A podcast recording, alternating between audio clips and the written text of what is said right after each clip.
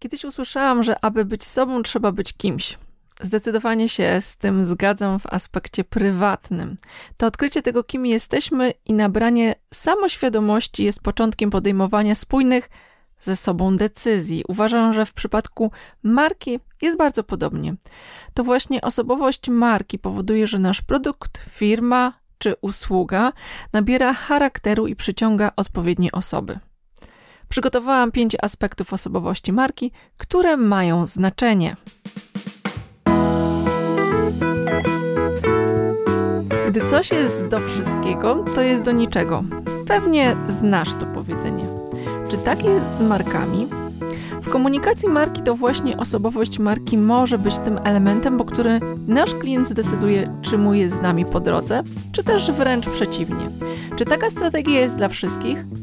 Na pewno nie. Dlatego w dzisiejszym odcinku nie tylko powiem, dlaczego warto w komunikacji marki nie pomijać aspektu osobowości, ale również jakie są zalety i wady komunikowania z poziomu osobowości. To co? Zaczynamy!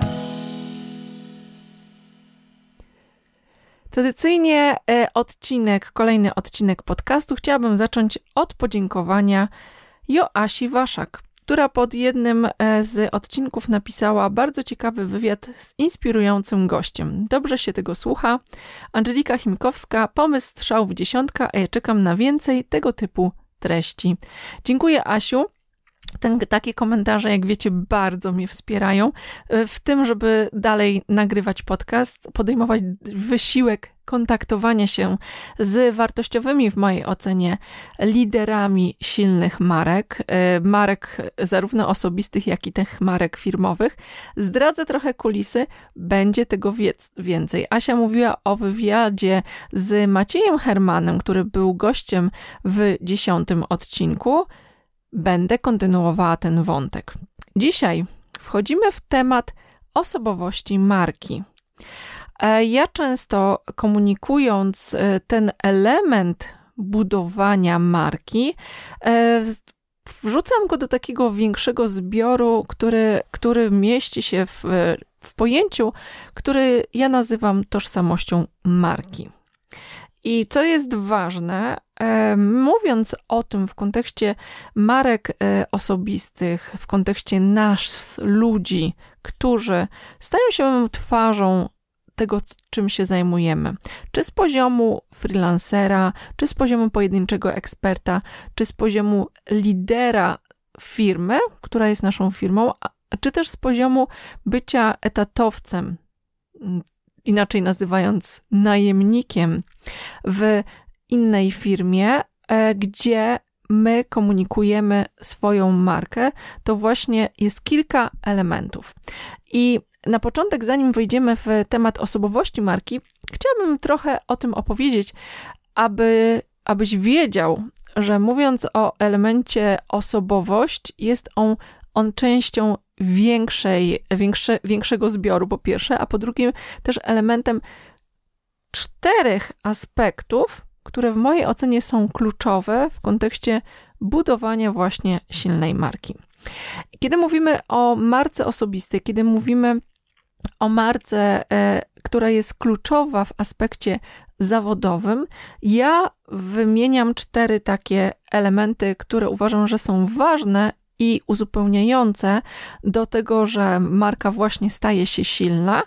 I one, te cztery elementy, są tym czymś, co powoduje, że właśnie jesteśmy właścicielami silnej marki. Pierwszy z tych elementów to jest eksperckość, to znaczy, e, niezależnie czy budujesz swoją silną markę jako ekspert danej specjalizacji, czy budujesz swoją markę jako lider zespołu, gdzie nie musisz już być koniecznie ekspertem w danym temacie, ale raczej Twoja eksperckość polega na tym, że Ty potrafisz świetnie zarządzać tym zespołem. Niemniej jednak to właśnie eksperckość jest tym fundamentem w aspekcie zawodowym, w aspekcie profesjonalnym. W mojej ocenie powinna być tym fundamentem, na którym w ogóle budujemy markę. I to my decydujemy, i to my zastanawiamy się, czy chcemy ją budować w aspekcie tej specjalizacji, która jest, e, która jest, którą posiadamy. Czyli na przykład, czy ja chcę budować swoją markę e, osobistą jako specjalista IT, osoba znająca się na programowaniu e, i to chcę rozwijać, czy ja chcę y, rozwijać swoją markę jako lider zespołu, osoba, która ma wizję, która wie, jak, y, jak motywować, inspirować, zachęcać ludzi, która wie, jak ustawiać procesy y, w firmie, żeby te zespoły funkcjonowały jak najbardziej efektywnie i żeby te cele, przed którymi są stawiane, zostawały zwyczajnie dowożone. Więc pierwszy element to jest eksperckość. Drugi, drugi element w kontekście komunikacji marki to są dla mnie wartościowe treści, wartościowe komunikaty, wartościowe z perspektywy odbiorcy, czyli tak naprawdę klienta marki. E, w komunikowaniu e, marki to właśnie wartościowe treści są tym, co powoduje, że klienci chcą wejść z nami w interakcję, że klienci mają pewne wyobrażenie na nasz temat. I tak e, w tym aspekcie uważam, że w świecie cyfrowym nie jesteśmy tym, co wiemy, czyli nie tym, co tą, tym poziomem eksperckości, który posiadamy, ale tym, co komunikujemy tym, co publikujemy, ponieważ w ten sposób jesteśmy oceniani. I to nie jest tak, że to jest jedyny wymiar ponieważ tak jak nie każdy, kto je wieprzowinę, jest świnią, tak tylko ocenianie nasz poprzez publikację jest co najmniej błędem. Natomiast miej świadomość, że w takim ograniczonym ekosystemie, jakim jest internet, to właśnie ślady, jakie zostawiamy w internecie, powodują, że w pewien sposób jesteśmy oceniani. I to jest drugi aspekt. Trzecim aspektem są relacje. Relacje, e, jeżeli mówimy o aspekcie e, biznesowym, a aspekcie profesjonalnym marki, no to są relacje biznesowe, które oczywiście budujemy zarówno online'owo, jak i offline'owo. Natomiast te relacje są e, takimi kanałami dotarcia, po których te treści ta nasza eksperckość, która jest wyrażana poprzez treści, ma szansę się rozchodzić. Jest to szczególnie istotne w kontekście mediów społecznościowych, gdzie właśnie posiadanie relacji, posiadanie e, dużej sieci wartościowych kontaktów powoduje, że te nasze treści, jeżeli są wartościowe, mają szansę się e, dobrze rozejść i trafić, że tak powiem, do właściwych osób, do potrzebujących, bo bez tych biznesowych relacji to trochę jest tak, że to, co tworzymy, jest y, tworzone tak jakby do szuflady. Jeżeli nie masz tej sieci wartościowych relacji, to nie masz tak naprawdę pewnej tuby komunikacyjnej, która spowoduje, że Twoje treści do, dotrą do odpowiednich osób.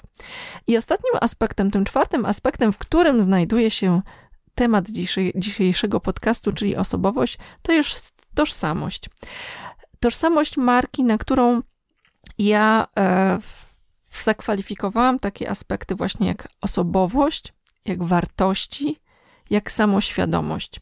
I tożsamość marki e, jest w mojej ocenie kluczowa, jest kolejnym poziomem tego, w jaki sposób my możemy komunikować do naszych odbiorców. Bo jak wiecie, w komunikacji marketingowej, e, kiedy mówi się o jakimś produkcie, kiedy mówi się o jakiejś usłudze, można argumentować z poziomów racjonalnych, czyli na przykład mówiąc pod tytułem ten, e, ten długopis jest lepszy, ponieważ został stworzony z takiego i takiego tworzywa, a to tworzywo jest o wiele bardziej wytrzymałe, na przykład na zgniecienia tak? I ten długopis wskutek tego jest wytrzymały. Nawet jak ktoś zacznie skakać po plecaku twojego dziecka, to ten długopis nie zostanie zniszczony. I to jest e, argumentacja na poziomie racjonalnym. Natomiast e, jest wiele argumentacji na poziomie emocjonalnym, które powoduje, że my kupujemy dane produkty nie z powodów logicznych i racjonalnych. Z tego też powodu do różnych kampanii reklamowych zatrudnia się osoby znane, zatrudnia się tak zwanych influencerów, dlatego że my możemy chcieć posiadać dany długopis, dlatego że jakaś znana osoba, na przykład Hemingway, pisał tym długopisem. I dla ciebie już nie jest wtedy istotne, z czego został zrobiony ten długopis, ale ważne jest, że właśnie Hemingway, osoba, którą cenisz, która, e, z którą się utożsamiasz, dla, do której aspirujesz jako, jako pisarz, jako twórca, miał właśnie ten długopis. I osobowość może być tym elementem tożsamości, który powoduje, że jedne produkty i usługi uznajemy za bardziej dopasowane do nas, a inne właśnie z tego samego powodu omijamy. I teraz chciałabym przejść do pięciu właściwie powodów, dla których uważam, że osobowość ma znaczenie. Osobowość e, nadawana marce, jako marce, produktowi, usłudze, natomiast też osobowość osoby, czy to e, właściciela, czy to lidera, może również rezonować na produkt, firmę, usługę i powodować, że przyciąga określoną grupę odbiorców, a określoną grupę odbiorców odpycha. Dlaczego osobowość ma znaczenie? Pierwszy z takich, e, takich powodów to, to jest to, że osobowość powoduje, że coś lubimy, a czegoś nie lubimy.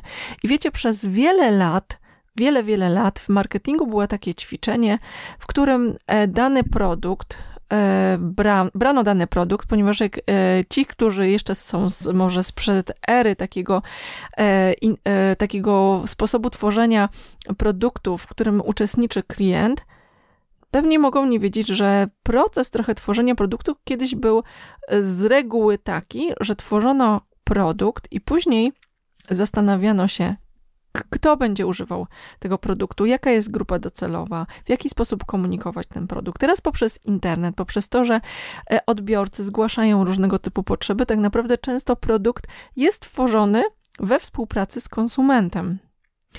I w tym pierwszym stylu e, sprzed e, internetu, sprzed wielu, wielu lat, kluczowe było nadanie osobowości produktowi, i był bardzo często, e, było bardzo często powtarzane takie ćwiczenie, w którym e, było, padało pytanie, gdyby twoja, twoja marka, twój produkt była, e, była człowiekiem, to jakie miałaby cechy?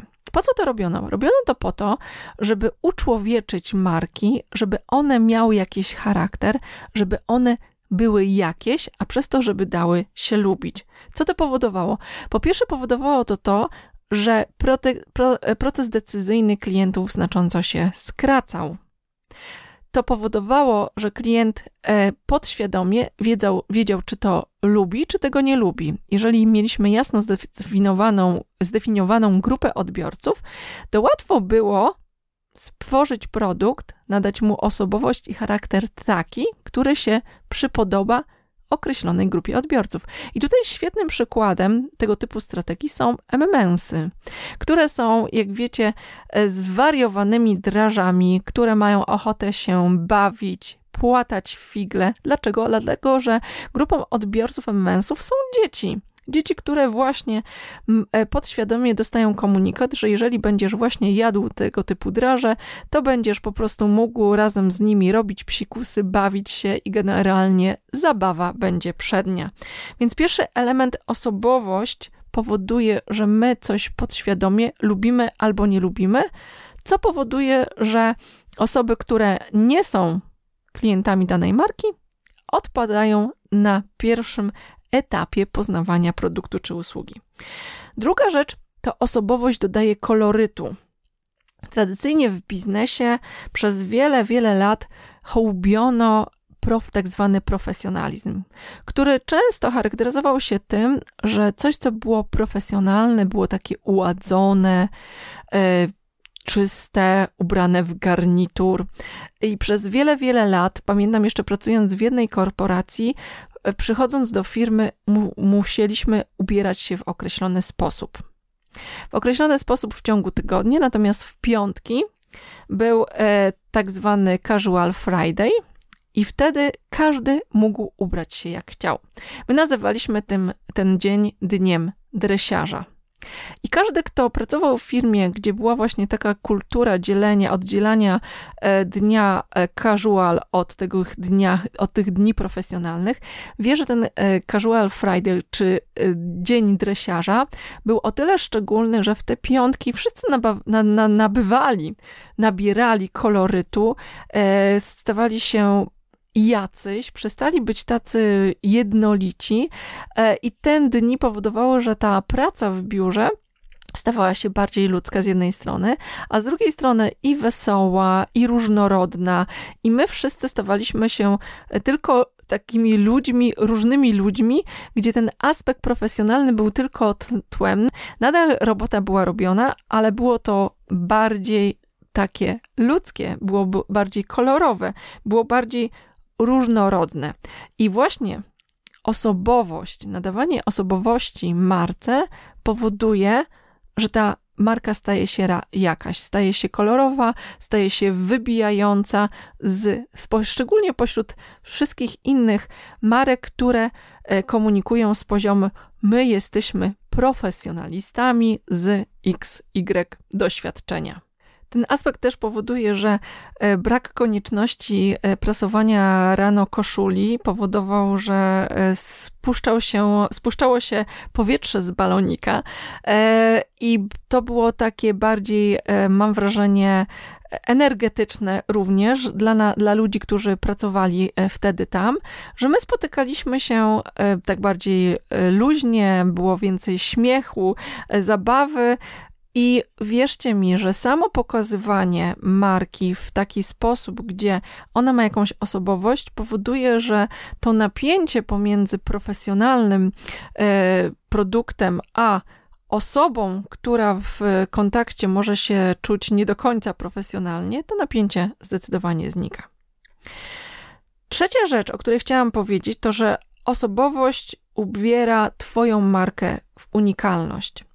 I myśląc o, e, o silnych markach osobistych, myślę sobie o Jurku Owsiaku, myślę sobie o Kubie Wojewódzkim, myślę sobie o dr Irenie Eris, o Jacku Santorskim i o kilku e, jeszcze innych osobach, które dla mnie są przykładami silnych marek osobistych, i te osoby niezmiennie pokazują swoją osobowość.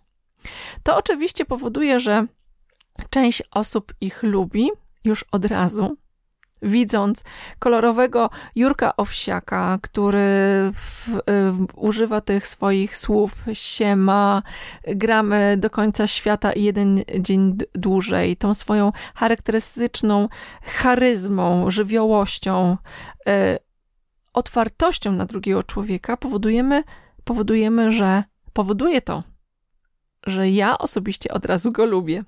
Zakładam, że prawdopodobnie jest wiele osób, które dokładnie na ten sam styl, na tą samą osobowość mo mogą sobie myśleć, co to za pajac. Dorosły człowiek, a skacze po scenie po prostu jak e, nastolatek. Więc osobowość ubiera w twoją, twoją markę w unikalność. E, osobowość powoduje, jeżeli mamy e, markę właściciela, która staje się takim, e, który, który mocno komunikuje e, do swoich odbiorców. I takim przykładem chociażby, chociażby jest Michał, e, Michał Szafrański, czy z drugiej strony Michał Sadowski, to właśnie poprzez markę właściciela on komunikuje pewną unikalność produktów i usług, które tworzy. I produkty i usługi. Żyjemy w takich czasach, w których produkty i usługi są łatwe do skopiowania. Natomiast osobowość już taka nie jest. I ja mogę dany produkt kupić u Michała Sadowskiego tylko dlatego, że on go sprzedaje, a przecież wiem, że na rynku jest przynajmniej kilkaset, a na pewnie i kilka tysięcy produktów, które mają dokładnie te same parametry. Czyli wracając do początku tego, co, co omawiałam, czyli mają dokładnie podobne argumenty racjonalne, kup, powodujące, że ja dany produkt czy usługę powinnam kupić.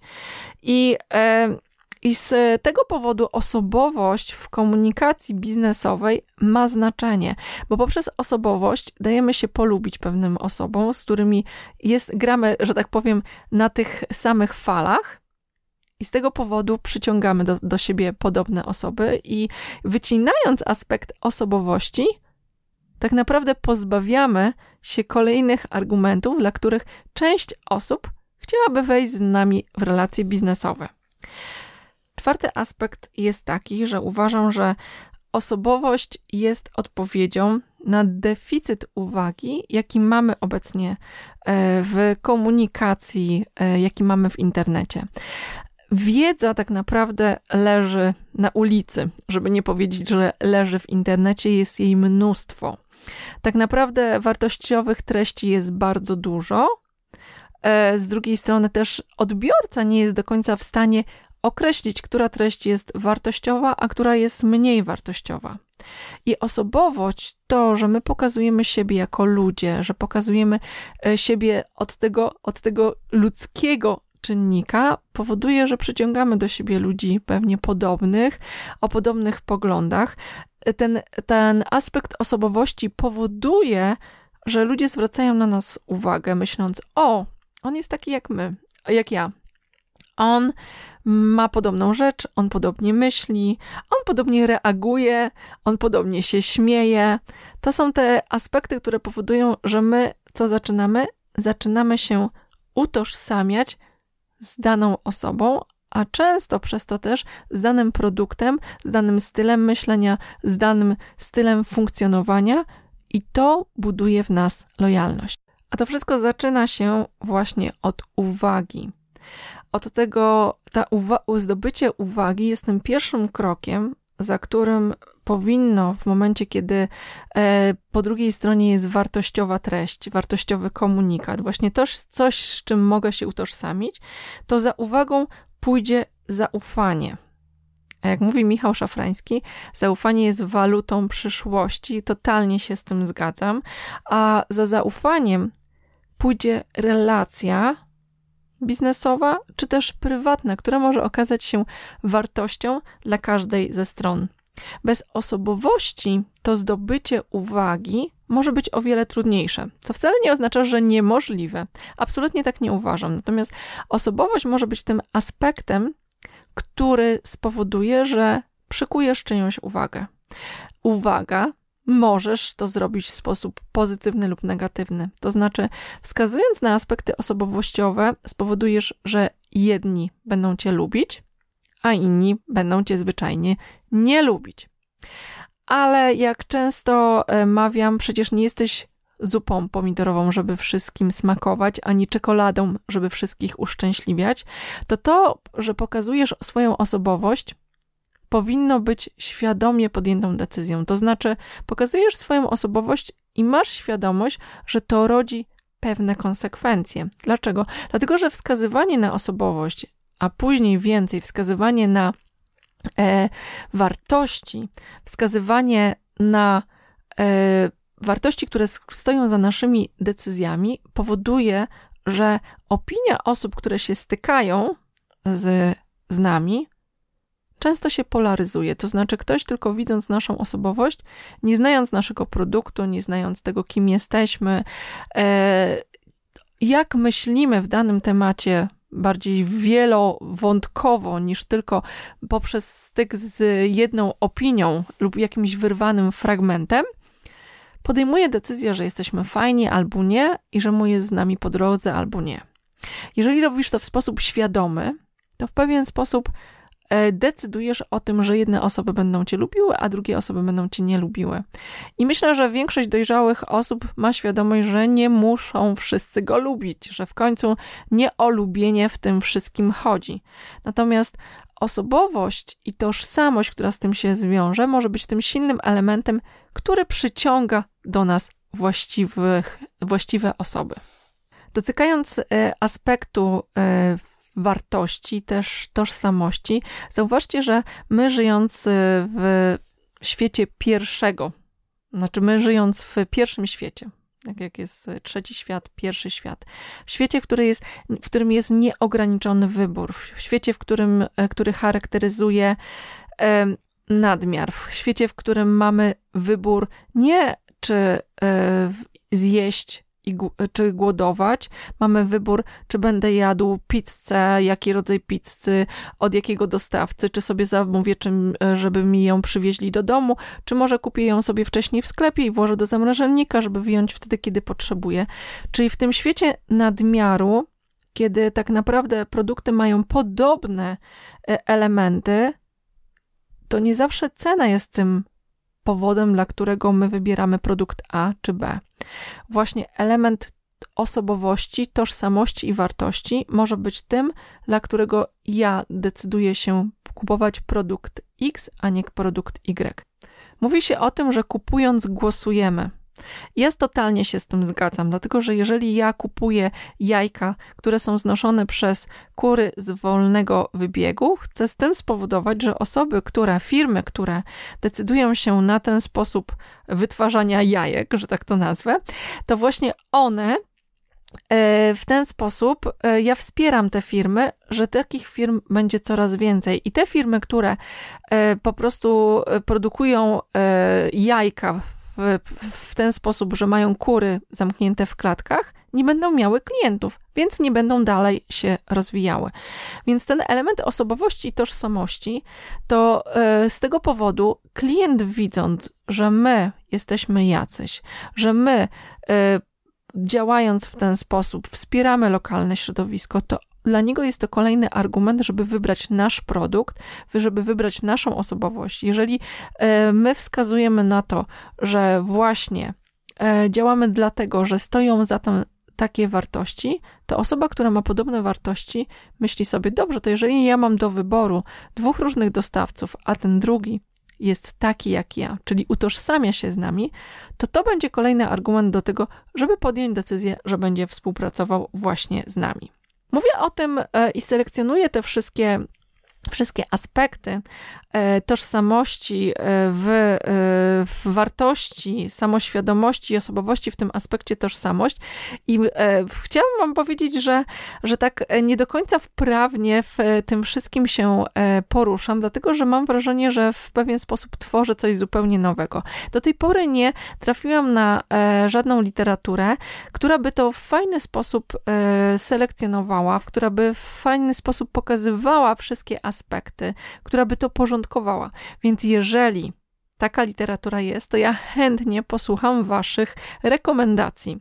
Dlatego, że e, Miles Kington powiedział taką rzecz: Wiedza to zdanie sobie sprawy, że pomidor jest owocem. Mądrością jest nie dodawanie go do sałatki owocowej. I ja zdecydowanie uważam, że dobra teoria to jest podstawa do tego, żeby za tym tworzyć świetne praktyki. I e, to, że stworzyłam taką kwalifikację, która opiera się o te cztery aspekty: eksperckość, wartościowe treści, relacje i tożsamość, wynika z tego, że nie znalazłam żadnej innej ciekawej teorii, która by porządkowała ten aspekt marki. Więc jeżeli coś takiego znaleźliście, to proszę koniecznie dajcie mi o tym znać, bo dobra teoria jest nie do przecenienia to, co ja robię, robię na bazie własnych doświadczeń, doświadczeń pracy z klientami, e, na bazie tego, jak sama komunikuję, e, komunikuję i tworzę swoją markę, tudzież marki. I e, z tego powodu przechodzimy teraz płynnie do punktu piątego, w którym chciałam powiedzieć o tym, że osobowość stanowi część kultury firmy. I często osobowość właściciela, założycieli wpływa na to, jak firma e, się komunikuje, wpływa na to, jak marka się komunikuje i osobowość tych osób jest po prostu spojona, jest integralną częścią e, komunikacji marki. Ja wierzę w to, że e, że kultura firmy współcześnie jest marketingiem. I nie tylko to, jakie produkty sprzedajemy, ale to, w jaki sposób funkcjonujemy, powoduje, że przyciągamy do siebie swoich potencjalnych klientów, powoduje to, że klient chce właśnie kupić właśnie od nas, ponieważ jesteśmy jacyś, ponieważ z tego powodu funkcjonujemy w określony sposób, podejmujemy decyzje i osobowość pod tym względem jest nie do przecenienia. I taką osobowość jak najbardziej, jak najłatwiej można wyrazić, e, pokazując siebie, będąc freelancerami, będąc pojedynczymi e, ekspertami, ale również będąc właścicielami firmy, będąc liderami zespołu czy kierownikami oddziału, nawet w korporacji, bo właśnie osobowość, klimat, kultura miejsca, które tworzymy, kultura pracy może powodować i zdecydowanie bardzo często powoduje, że przyciągamy do siebie, e, do, przyciągamy do siebie klientów, a później to właśnie kultura tego miejsca, klimat, atmosfera, wynikająca często z osobowości, jest tym, co powoduje, że my jesteśmy lojalni wobec pewnych miejsc, a inne omijamy szerokim łukiem. Na koniec, już poza totalnie poza kwalifikacją, chciałam powiedzieć, że e, może wydarzyć się sytuacja, w której jeżeli ty nie zdecydujesz się e, komunikować w określony sposób osobowość, swoją osobowość, osobowość marki, to często to staje się przestrzenią, w której klienci zaczynają decydować i komunikować, rozumieć coś, czego ty nie powiedziałeś, ale dając ludziom przestrzeń na niedomówienia, oni to ją wykorzystują.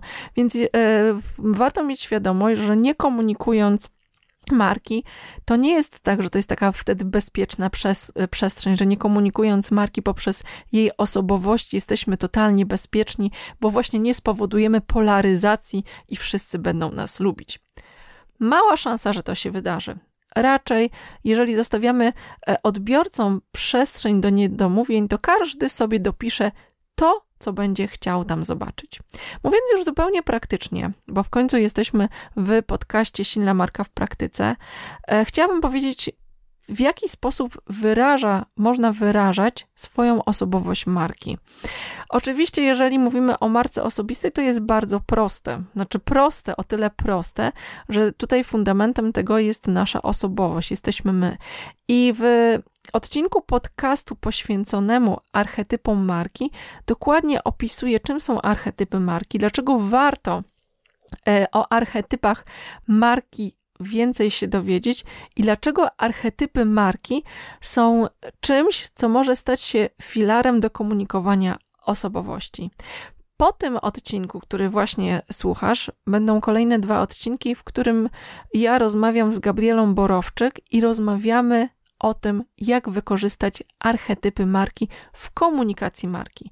Więc jeżeli e, przykład dotyczy osobowości właściciela i e, osobowości lidera, to właśnie archetypy marki mogą być sposobem na zdecydowanie, w jaki sposób będziemy komunikować.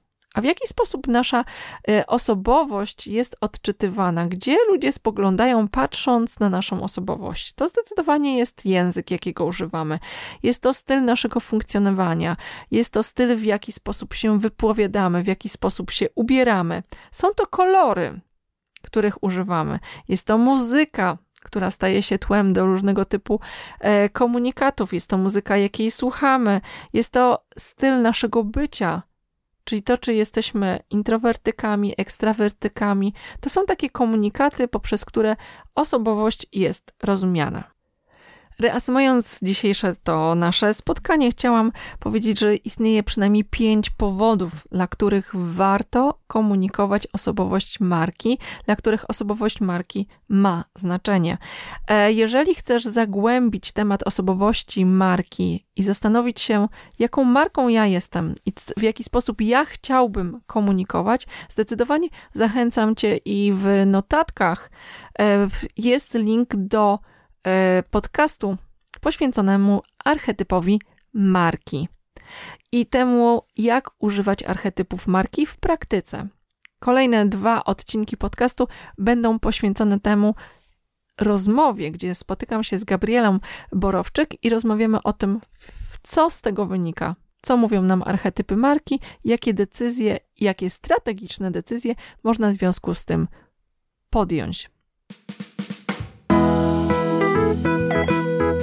To dziękuję Ci za dzisiejsze spotkanie. Jak zawsze będę wdzięczna za każdy komentarz, który e, zostaje pod e, podcastem, czy w iTunesie, czy na e, Spotify'u, czy w każdej innej platformie. Są to dla mnie ważne komentarze, po których wiem, że coś Wam się podoba i warto tego robić więcej, a że inne tematy może, mogą być w danym aspekcie mniej interesujące. Dobrego czasu, działania w praktyce i do usłyszenia w kolejnym odcinku podcastu.